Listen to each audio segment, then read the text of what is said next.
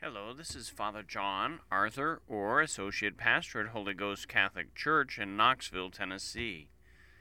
In our last eight programs, we've gone over the 12 articles of the Apostles' Creed.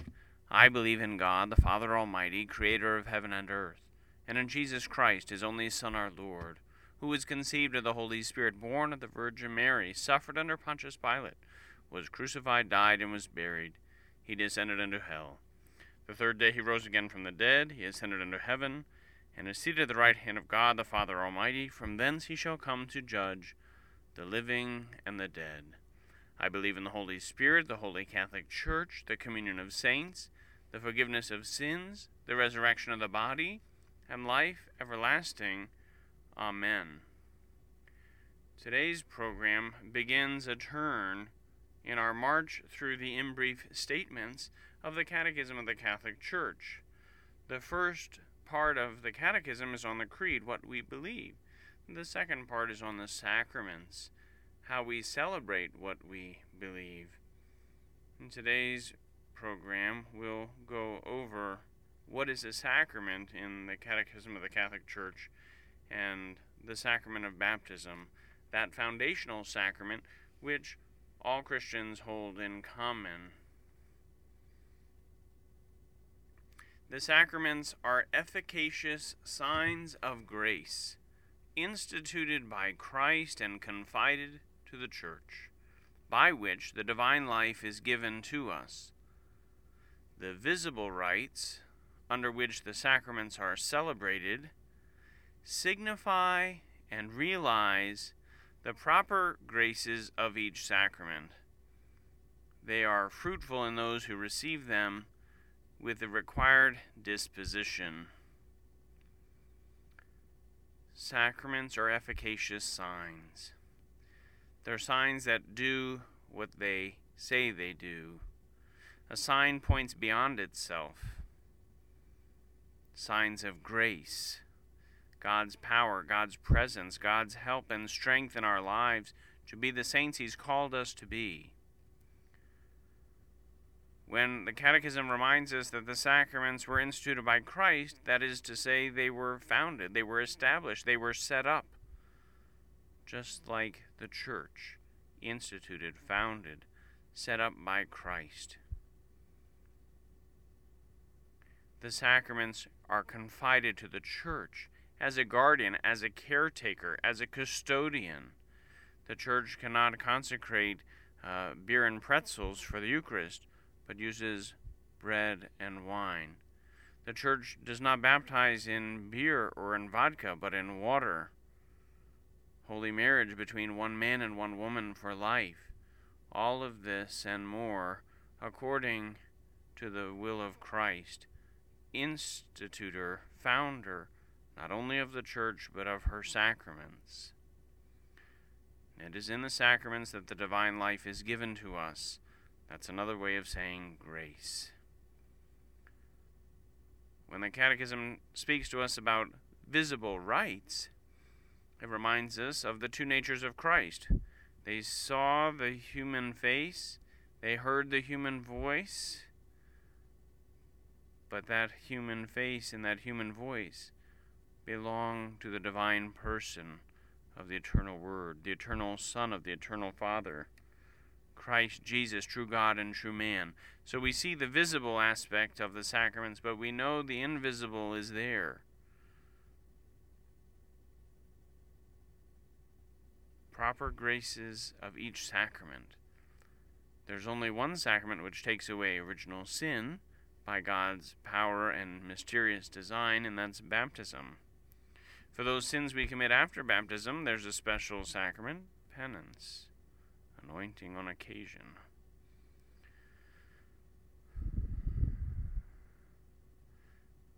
The Catechism reminds us about a required disposition. If we just go through the motions, if we don't bring faith to the sacraments, uh, we might well receive them in vain.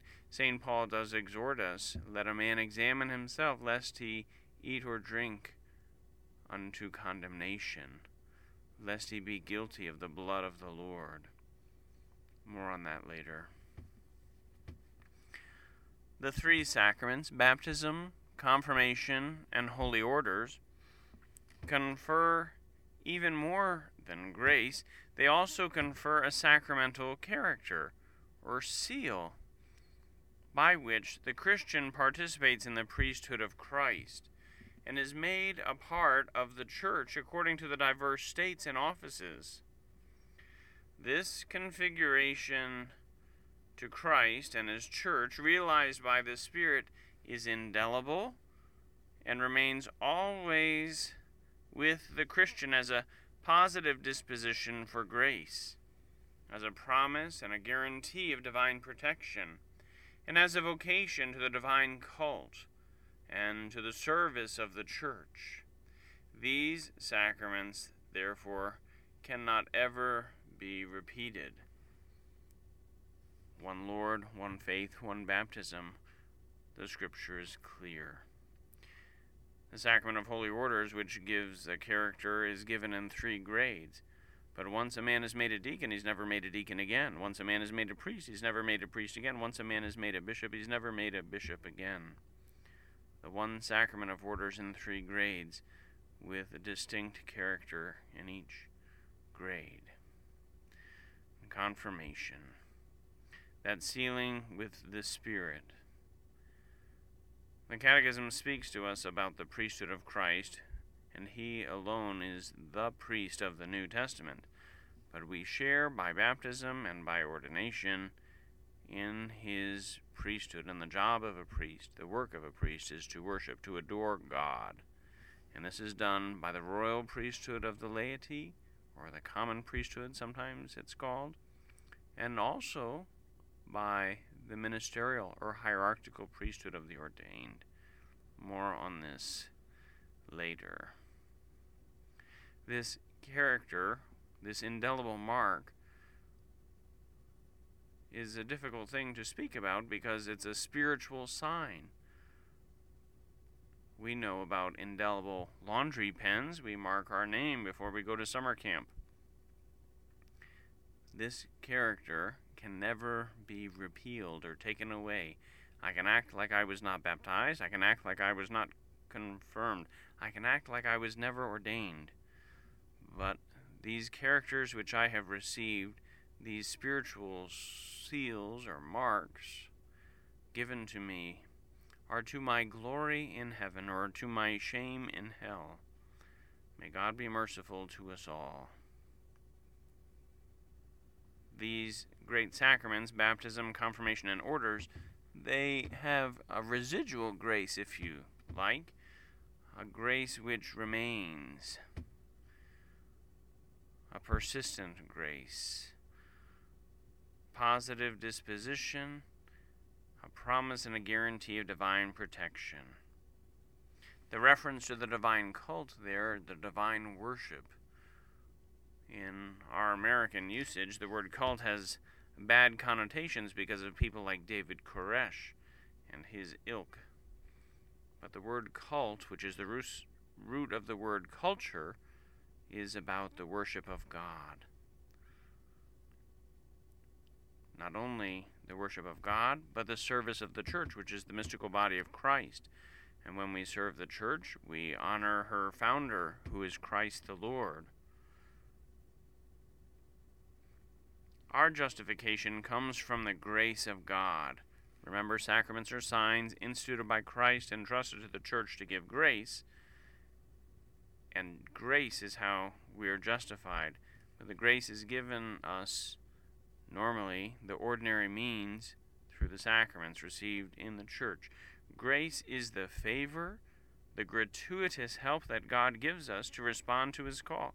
There's nothing we can do to earn the grace of God, the love of God, the mercy of God. We can dispose ourselves, we can encourage others to be so disposed.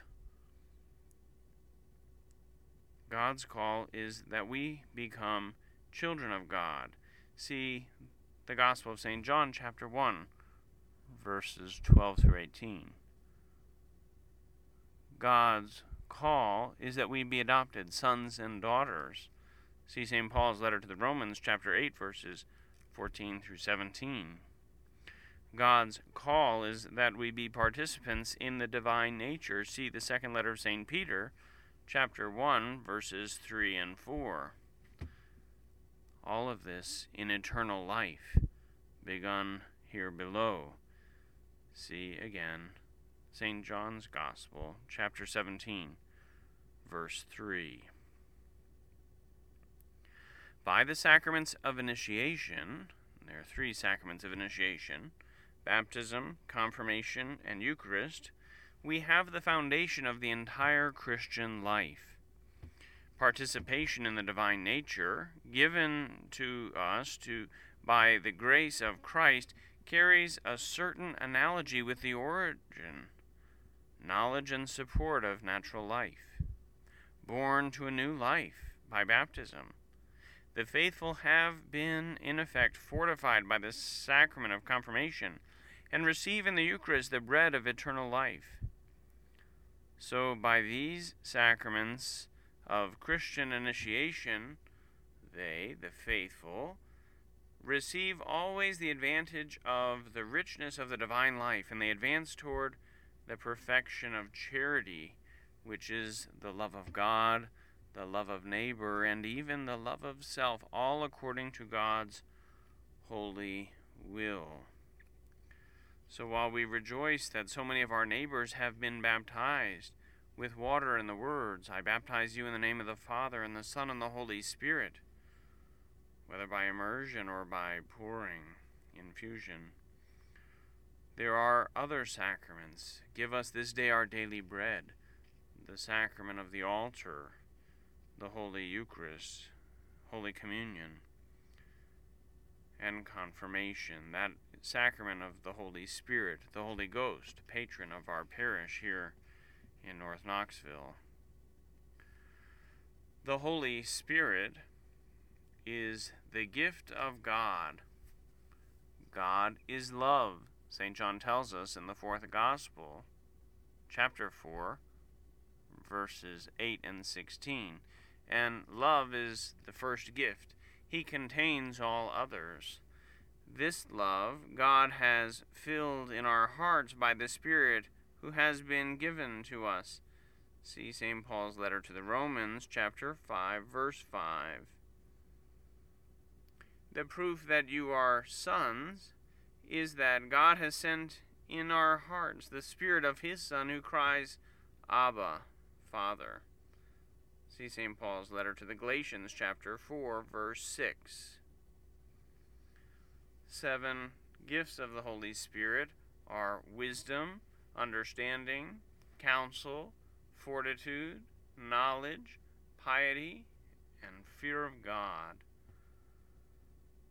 These gifts of the Holy Spirit tied especially to the sacrament of confirmation, but also the fruit of God's grace at work in us. This is a brief overview of the sacraments in general. What follows will be a presentation on baptism today, and we'll continue with the rest of the sacraments in the weeks to come. We'll go over all seven, and then continue with the commandments of God and the Lord's Prayer. The Sacrament of Baptism and the Catechism of the Catholic Church. Christian initiation is accomplished by an ensemble of three sacraments baptism, which is the debut of the new life, confirmation, which is an affirmation of it, and Eucharist, which nourishes the disciple with the body and blood of Christ in view of his transformation in him there are different initiation ceremonies in different spheres of life. When someone graduates from university, from college, the baccalaureate, the graduation ceremonies, uh, the tassel is moved to the other side of the mitre board. Christian initiation is a more ancient rite than college graduation. There are initiations into different professional organizations. But our profession as followers of Christ is the worship of the one only God. Baptism, the debut of new life. As so many of our friends are happy to ask, Have you been born again? And any God fearing Catholic should be able to say, Why, yes. On the day I was baptized, I began a new life in Christ. Go, therefore, to all nations, make disciples, baptize them in the name of the Father, and of the Son, and of the Holy Spirit, and teach them to do all that I have prescribed. So says the Lord Jesus in the Great Commission at the end of St. Matthew's Gospel, chapter 28, verses 19 and 20. These words in part are emblazoned across the front doors of Holy Ghost here in Knoxville on Central Avenue. Not go ye therefore just to Knoxville, or go ye therefore just to Tennessee, or just to the United States, but to all nations, all times, all places. The gospel is directed in these ways. And Mother Church has been doing so for 2,000 years. How? By baptizing them in the name, singular, capital N. Remember the second commandment, not to take the name of the Lord our God in vain. Who is this Lord our God? The Holy Trinity, Father, Son, and Holy Spirit. When the Lord Jesus tells us here at the end of St. Matthew that we are to teach all that he has prescribed, it's important for us likewise to remember the closing verses of the fourth Gospel, St. John, where we are assured that there is more that the Lord Jesus said and did, but that the whole world could not contain it all. This reminds us that it is not sola scriptura, scripture alone, but scripture and tradition and the magisterium all hold together like the sacred Trinity one of the things the Lord Jesus has prescribed is the necessity of baptism. Baptism constitutes the birth to a new life in Christ. According to the will of the Lord, it is necessary for salvation, as the Church herself, which introduces us to baptism. See St. John, the fourth Gospel, chapter 3, verse 5. See St. Mark, chapter 16, verse 16. The reference to the Gospel of St. John is the conversation the Lord Jesus had with Nicodemus, a teacher in Israel, who came to the Lord by night. And this is where the great question, Have you been born again? arises. And Nicodemus didn't get it. Am I to crawl back up into my mother's womb? How am I to be born again? By water and the Spirit. Unless a man be born of water and the Spirit, he cannot enter the kingdom of heaven, the kingdom of God. This is why Mother Church takes it so seriously that all should be baptized into faith, that all should be brought to the saving waters, given their strength and power by the death and resurrection of the Lord Jesus. The Lord Jesus was in the Jordan River with John the Baptist but this was not a Christian baptism, but the waters were made holy by the one who was baptized. And now we're made holy by the saving waters. The church is necessary for salvation because the church speaks to us of Christ. The church is necessary for salvation, for she is the one who gives us the sacraments, baptism, the essential rite of baptism, that without which you don't have a baptism, what is necessary, consists in plunging the candidate into the water or pouring water on his head, in pronouncing the invocation of the Most Holy Trinity, that is to say, the Father, the Son, and the Holy Spirit. We need the water and we need the words. Ex opere operato is a fancy Latin phrase. By the work, the work is done. What can any of us do to earn the love of God, the mercy of God, the divine adoption of God, to be made a dwelling place of the Holy Spirit, to be a brother or a sister to Christ, to be a part of the church? There's nothing any of us can do to deserve, to earn any of that. It's a freely given gift. And this is made very obvious when infants are baptized. The fruit of baptism, or baptismal grace, is a rich reality which carries the remission of original sin and of all personal sins. The birth to new life by which man becomes the adoptive son of the Father, member of Christ. See St. Paul's first letter to the Corinthians, chapter 6, verse 15, and chapter 12, verse 27. Baptism makes us temples of the Holy Spirit. See St. Paul's first letter to the Corinthians, chapter 6, verse 19.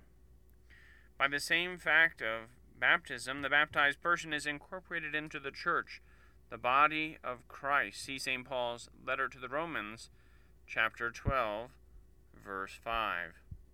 And by baptism, we are made participants in the priesthood of Christ. See the first letter of St. Peter, chapter 2, verse 59.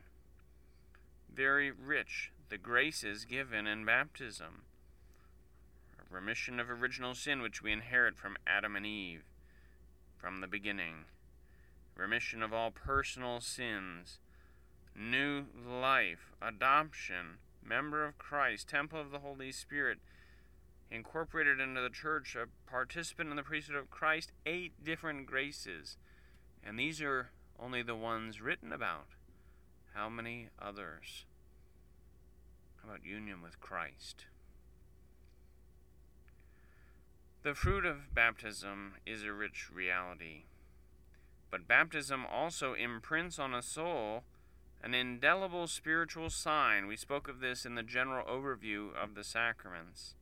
This sign, the spiritual sign and character, consecrates, sets apart the baptized to the cult, to the worship of the Christian religion.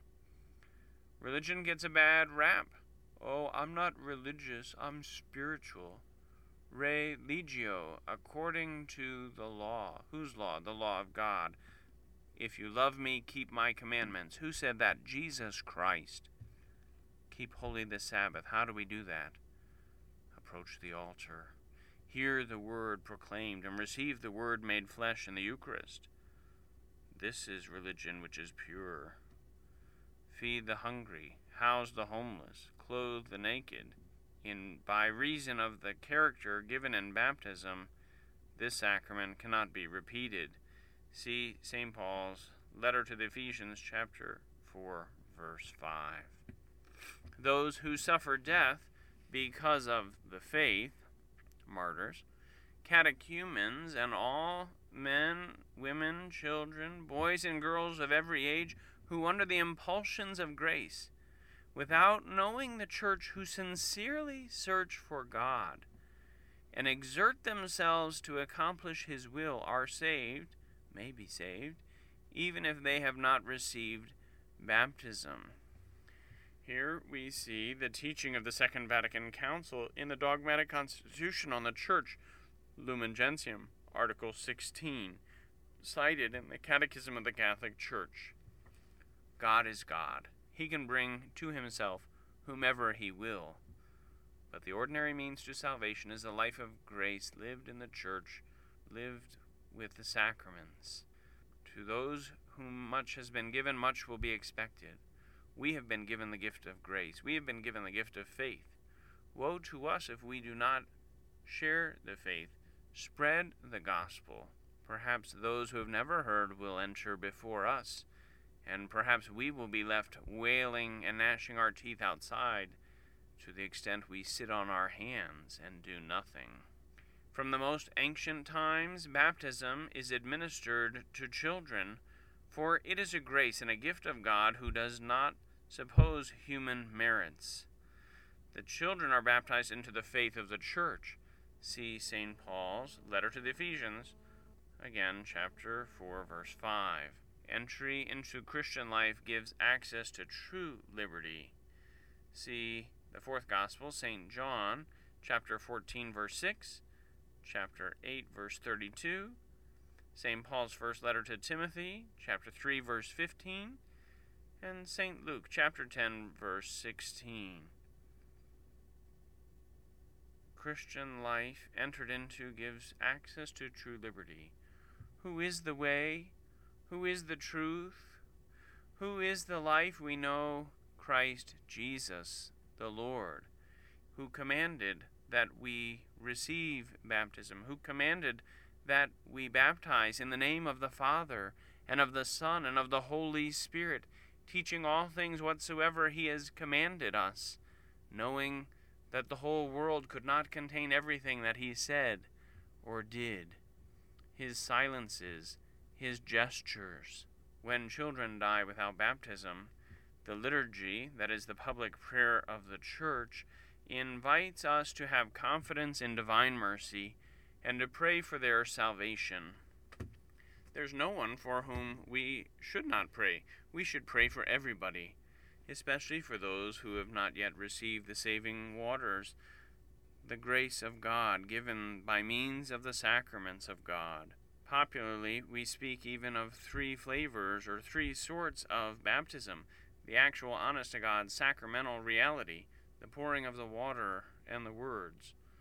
I baptize you in the name of the Father, and of the Son, and of the Holy Spirit. But there is also said to be that baptism of desire. And those were the catechumens preparing these children who would die without baptism. Please God, their parents had the intention, but then also the martyrs, those who died before they were baptized, but in preparatory stages still. This is called the baptism of blood. God forbid, but it happens even still. In case of necessity, all persons can baptize, provided that what is done is done with the intention of doing that which the church wants. Then water be poured on the head of the candidate, saying, I baptize you in the name of the Father, and of the Son, and of the Holy Spirit. There are some who say, oh no, baptism must be by immersion. Holy Mother, the Church, of course allows, and even mentions, the plunging of the candidate into the water first before the pouring. But Holy Mother, the Church has been baptizing for 2,000 years. She knows what she speaks of, for her founder is none other than Christ the Lord. Any person can baptize, provided they do with the intention of doing that which the Church wants. Mahmoud Ahmadinejad, Vladimir Putin, Pol Pot before he died. Think of any of the rogues gallery, believers or not. This is the mystery of Christ, the mystery of God's power. God can use sinful ministers to effect great things, great miracles. There was a heresy back in the day which denied the power of sacraments administered by sinful men. But here we're reminded that God is more powerful. While he prefers to work through holy ministers, he's willing to work even through those who fail. Let us pray that we will all be faithful to our baptism. Let us pray that we will be so zealous and devoted to these saving waters that we will bring as many, all that we can, who have not yet approached them. Until next time, God bless you.